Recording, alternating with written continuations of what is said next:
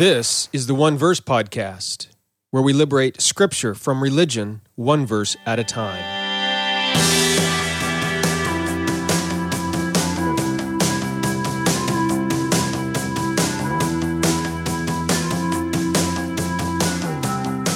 Well, hello, and welcome to the One Verse Podcast. I'm your teacher, Jeremy Myers, as always. Do you ever feel like you're stuck on a hamster wheel of life in your in following Jesus, in your discipleship to Jesus? You know, you hear the same things over and over. Uh, you go through the same steps over and over. Just keep going round and round without ever seeming to make any progress. If so, what you learned today from Jonah 3 2 will be helpful for you. And uh, along with what you learned today from Jonah 3 2, you also might discover that my online discipleship group is helpful. At redeeminggod.com. And uh, the discipleship group, it consists of courses and books and email lessons that can be sent to your email inbox. And of course, a community of like minded people as well that you can interact with. And together, we basically learn the things that God wants us to learn so that we can do the things God wants us to do. And it's all online, so you can go at your own pace, get as get involved as much or as little as you want. Uh, but it might be just the thing you're looking for to help you take the next step in an exciting new direction with God. If, you want to learn more and join, uh, just visit redeeminggod.com slash join. All right, can't wait to see you there. And by the way, if, if you're already part of the group, I added a brand new course this past week, which looks at what the Bible teaches about election and predestination. If you've ever had questions about that, this course is for you. And the great thing about this course is it's not just academic, it's not just theology. Uh, it's, it's incredibly practical. A lot of people don't realize this about election and predestination, but it's actually a very practical teaching from Scripture that's going to help you in your life of following Jesus. So anyway, you can learn more about this course by going to redeeminggod.com slash courses. It's the course called The Rejustification of God. All right. So uh, see you there. Whether you're whether you're joining the group or already part of the group, you're going to sign up for a new class. I can't wait to see see you online. With that in mind, let's turn to our study of Jonah chapter three, verse two.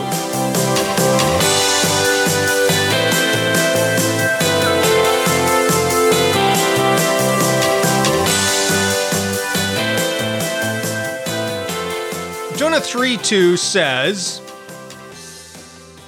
This is God's word to Jonah Get up and go to Nineveh, that great city, and cry out to it the message that I give to you. Now, if you were to uh, pick up your Bible, go back and look at Jonah 1 2, you're going to see that uh, Jonah 3 2 is very similar to Jonah 1 2.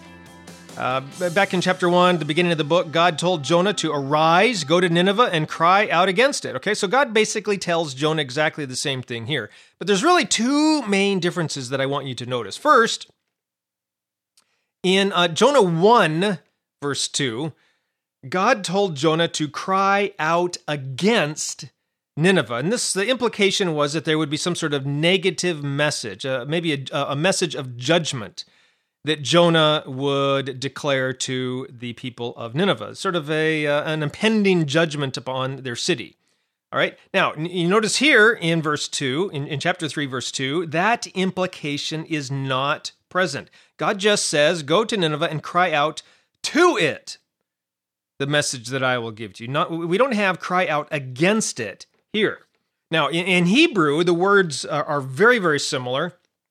In fact, the difference is only one letter. Uh, in Hebrew, it's uh, ayin. Uh, uh, I'm sorry, the, the, the, letter changes ayin to aleph. And uh, so in 1 2, the word is, is pronounced halia. Hear that H on the front. Uh, whereas in 3 2, it's alia without the H on the front. Okay? So it's, it's a minor difference, but it's also a substantial difference. All right, the instruction in chapter 1 to cry out against Nineveh is this negative message, whereas here in verse 2, it's, it's more vague. It's not necessarily positive, it could be negative, it's just we don't really know one way or the other. All right, so uh, just this implication of a negative message is absent here in chapter 3. All right, and, and that you know, is significant, but it introduces the second significant difference between these two verses, between 1 2 and 3 2. Uh, earlier in chapter 1, verse 2, Nineveh was described as a wicked city that was an affront to God's honor. All right? Uh, here, though, in chapter 3, verse 2, this reference to the wickedness of Nineveh as a challenge to God honor, it's absent. It's, it's lacking. We don't have this negative connotation here uh, in, in that way either. All right? So, in light of these two differences, the question, as alert students of Scripture, that we're supposed to be asking ourselves is hmm, did God's message change? You know, now that Jonah has disobeyed God and gone off in the opposite direction, Jonah has revealed himself to be fairly rebellious sinner himself. I mean, it, it, did God's message change, or will it be the same? What what would have happened if Jonah had gone that first time? Would it have been a negative message of judgment and condemnation on the city of Nineveh? You know, we, we, we is, is the message going to be different now? Well, we don't really know because Jonah didn't go that first time. Okay, but uh, regardless, what we have here is that the negative connotations, the negative implications are gone. And uh, God tells Jonah, Go to Nineveh and preach to it, declare to it the message I'm going to give to you. All right, and, and, and the change, though, you're supposed to notice the change. You are supposed to note that. What it means, you know, we don't know yet, but you are supposed to notice the change because this prepares you for the surprise ending to the story. All right, uh, chapter 3, verse 2 is foreshadowing. Up until this point in the story, the alert reader is thinking, all right, because we don't know the rest of the story, that God is going to destroy Nineveh. But now, because of these changes in verse 2, you are supposed to think, oh, wait a minute. Is God going to destroy Nineveh? What is he going to do to Nineveh? All right, the wording change here in verse 2 helps you and I realize that maybe God doesn't want to destroy Nineveh after all. Maybe God has something else in mind for Nineveh. All right, so those are the two main changes from uh, chapter 3, verse 2. I'm sorry, from chapter 1, verse 2 to chapter 3, verse 2. And um, it, it raises these questions in your mind. Now, along with these two changes from what God previously said to Jonah, there's one surprising element that is completely absent from what Jonah says, uh, what God says to Jonah here. All right? uh, after the actions of Jonah in chapter 1 and chapter 2, if you were God, all right, and now you've got your prophet's ear again, your rebellious, wayward, stubborn, self righteous, self centered, egotistical prophet's ear again. He's finally listening to, listening to you. All right, you told him to get up and go to Nineveh. Instead, he got up and went the opposite direction. He taught horrible theology to the sailors, basically told them that God wants human sacrifice, which is a, an outright lie. It's a, basically blasphemy. And then in this prayer, he's like, All right, finally, I get to die. I'm going to go to worship you. I don't want to obey you, God. I'm so righteous. I'm so holy. Look at me. I'm such a great person. I can't wait to, to die. He never repents, he never confesses. All right, so now you finally are talking to your prophet again. What are you going to say to him? Don't you think that if you were God, you would have some sort of word of chastisement, some sort of word of correction to him? Uh, if, if I were God, I would. Jonah, you, you know, sinner, you're so self righteous. Come on, take a look at yourself.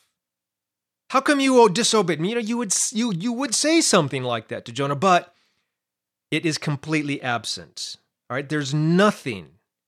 God mentions nothing to Jonah about Jonah's blatant rebellion. And I think that's an encouragement here. God left Jonah's disobedience buried in the sea with the fish, and he's not going to speak any more of it.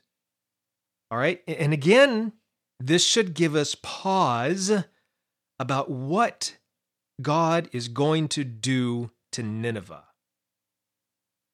Okay, when it comes to Jonah, God apparently is able and willing to overlook, forgive, and forget the greatest possible sin one of his prophets could commit. Remember, By going the opposite direction, Jonah basically slapped God in the face, spit in God's face, gave him the middle finger. And God's able to overlook that and forgive that with Jonah. And so the implication is here is hmm, is it possible that he could do the same thing to the great sins of Nineveh?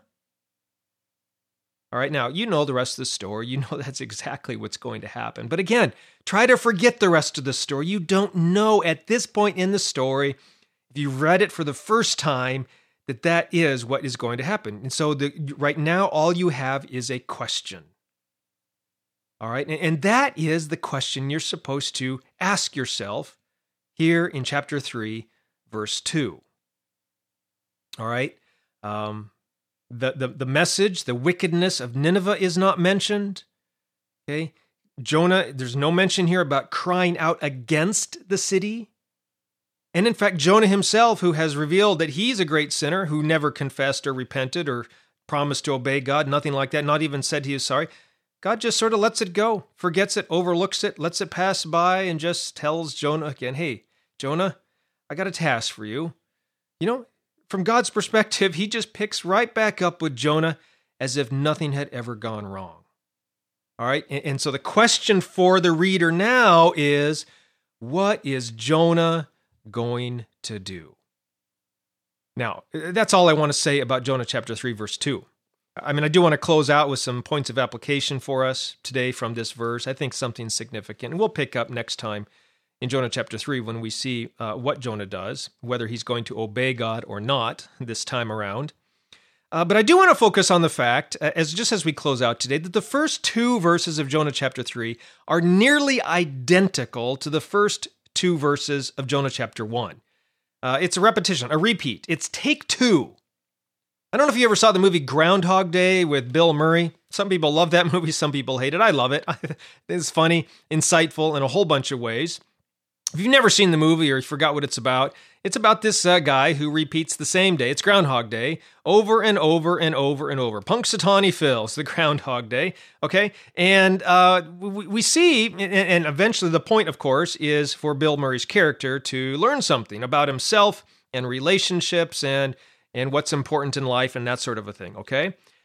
I, I sort of think that the we see something similar happening here with Jonah, all right?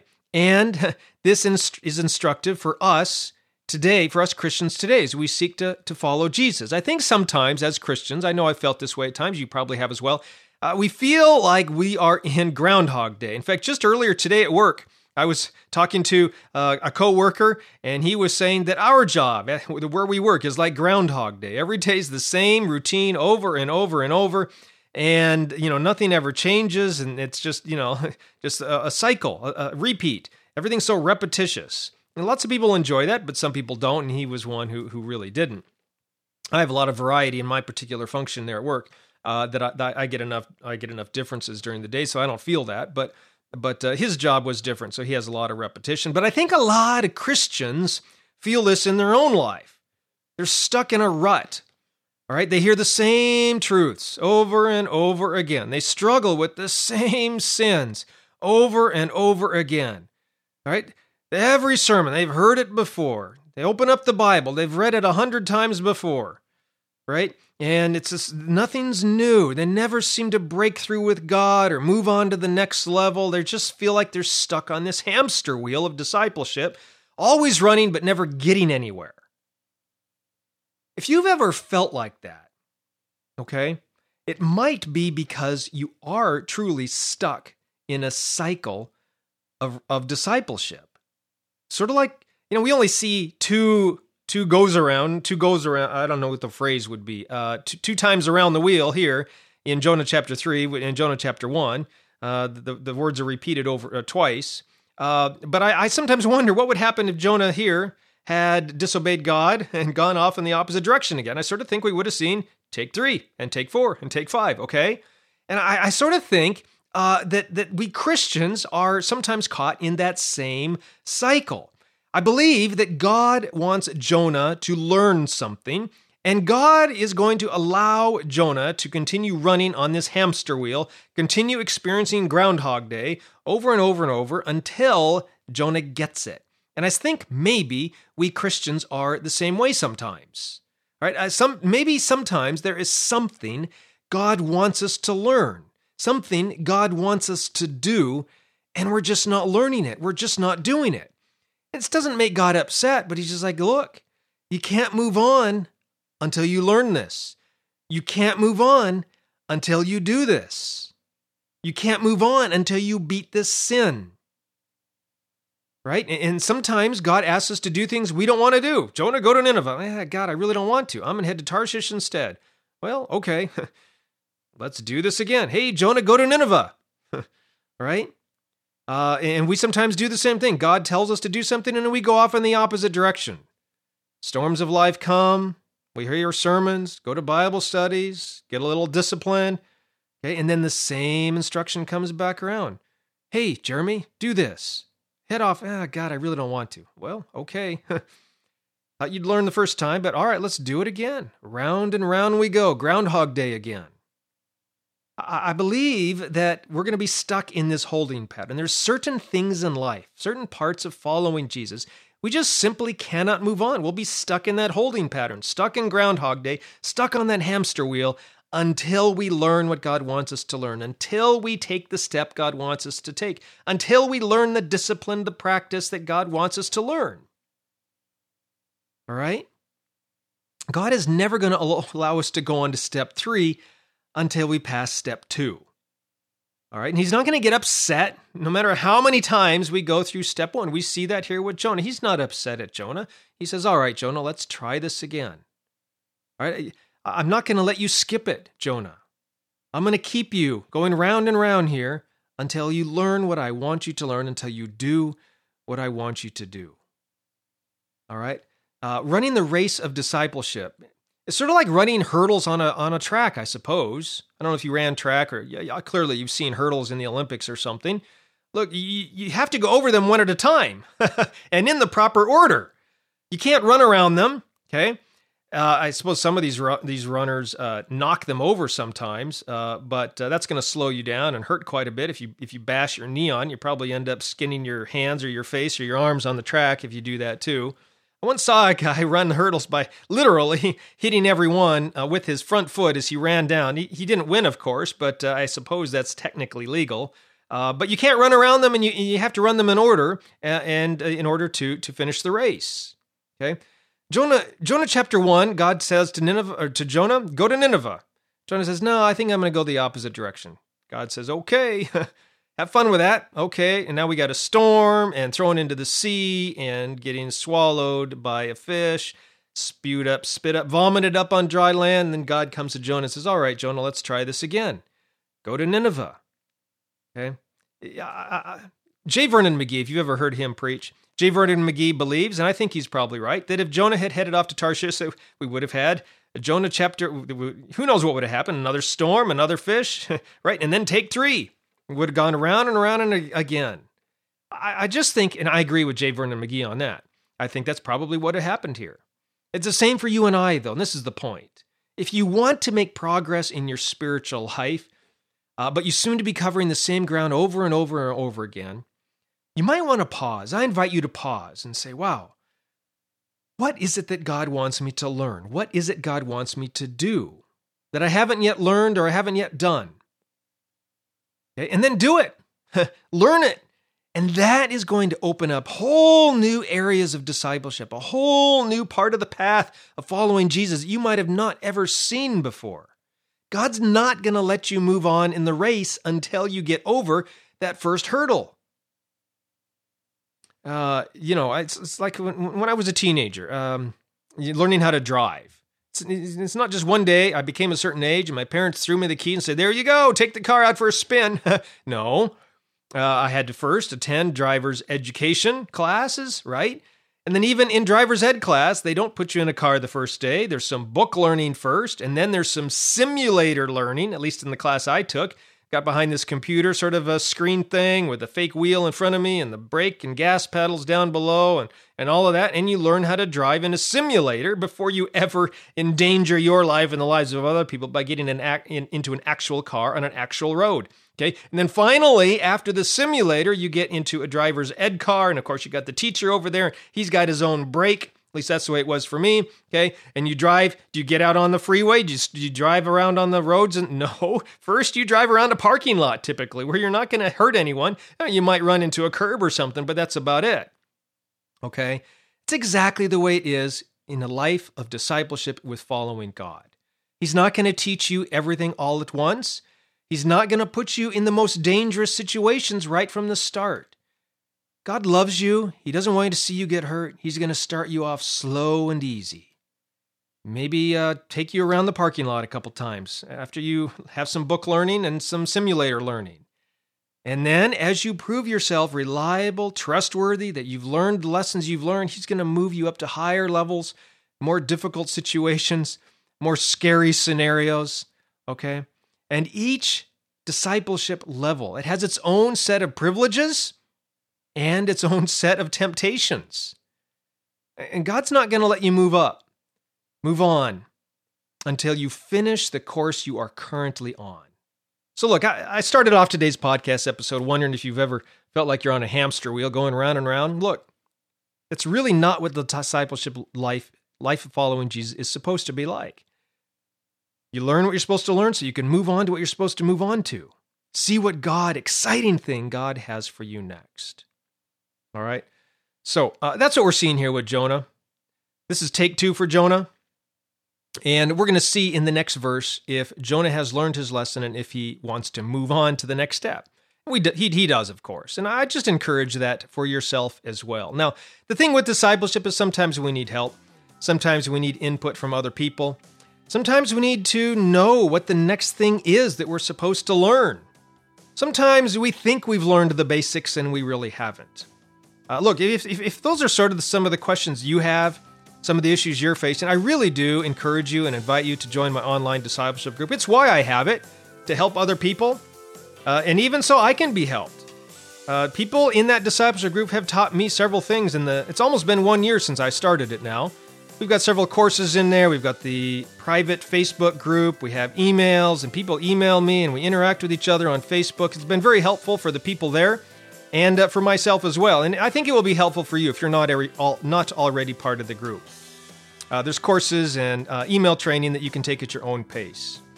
Uh, and uh, also, I, I'm trying to focus on the basics. Right now, I'm teaching on the gospel. Oh, I know what the gospel is. Do you? Do you know how to share the gospel? Do you know about God's infinite grace, mercy, love, and forgiveness that He extends to you no matter what, no matter what you've done, said, or will do in the future? Okay, these are some of the basics that you might need to learn before you are ready to move on to the next level of following Jesus. Uh, look, if, if you want to learn more, sign up. Just go to redeeminggod.com slash join. And hopefully, some of the things you learn in the group, some of the people you meet in the group and interact with there, will take you to the next step in your journey of wherever it is God wants you to go. And I hope that uh, I get to share some of that road with you because it's thrilling for me to walk alongside you as you learn and move on to that next step.